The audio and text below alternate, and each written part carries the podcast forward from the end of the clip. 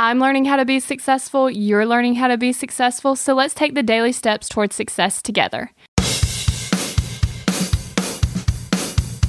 Today's tip from entrepreneur dot com's article, Seven Tips for Storytelling That Dazzles Audiences, is appealing to the higher self. So what we're going to want to do is demonstrate the characters as a better version of our audience. We want them to see that it is possible to get the desired result by leading them through the character's journey, a journey that the audience can take as well. By combining this with yesterday's tip, which was adding in conflict and resolution, this helps the audience step into the story and actually enjoy the new environment, because in this story, they are a better version of themselves.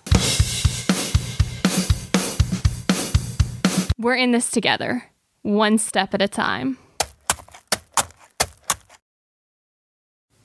Have you found yourself Googling, how do I stop procrastinating? Here's the thing. When you search that, I'm sure you found hundreds of tips, tricks, hacks, and strategies. In fact, I've shared several of them here on the podcast.